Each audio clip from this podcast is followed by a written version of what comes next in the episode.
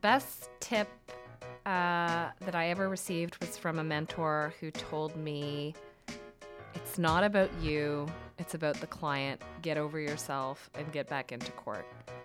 If you're listening in your car or on the subway or wherever, even if you're by yourself all day, the hope is that you can join us and we can talk with you and talk with our guests and you know, create that same sense of community in this podcast that you might find plunking down on the couch at the Crabby Lawyers Lounge in your local courthouse. Why are you defending the bad guy?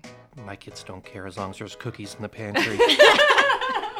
In this next segment, we're going to be joined by two of Hicks Adams' finest articling students to share their Lincoln lawyer hacks, how they get around in the trenches of criminal law as articling students. Michael Lacy. Sharif Foda. Catherine Sawicki. The best thing I ever did was one night, in a moment of bravery, say to a client as I answered the phone, Have you been arrested?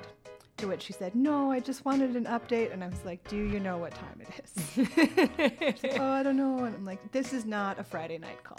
Our next segment, we're very lucky to be joined by Eric Gottardi from Peck and Company in Vancouver to give us some insight into the year ahead at the Supreme Court of Canada. And Harpreet, did you find, as I did, that after you became a parent, you be- also became a more efficient lawyer? Lisa and I are unanimous in our decision to award you, Jacques Gallant, the very first Lounge Star of the Month award for your dogged coverage of the systemic legal issues in Ontario. Welcome to the Lawyers Lounge, a criminal law focused podcast. Wherever you are, whenever you are, the Lawyers Lounge is always open. Come on in.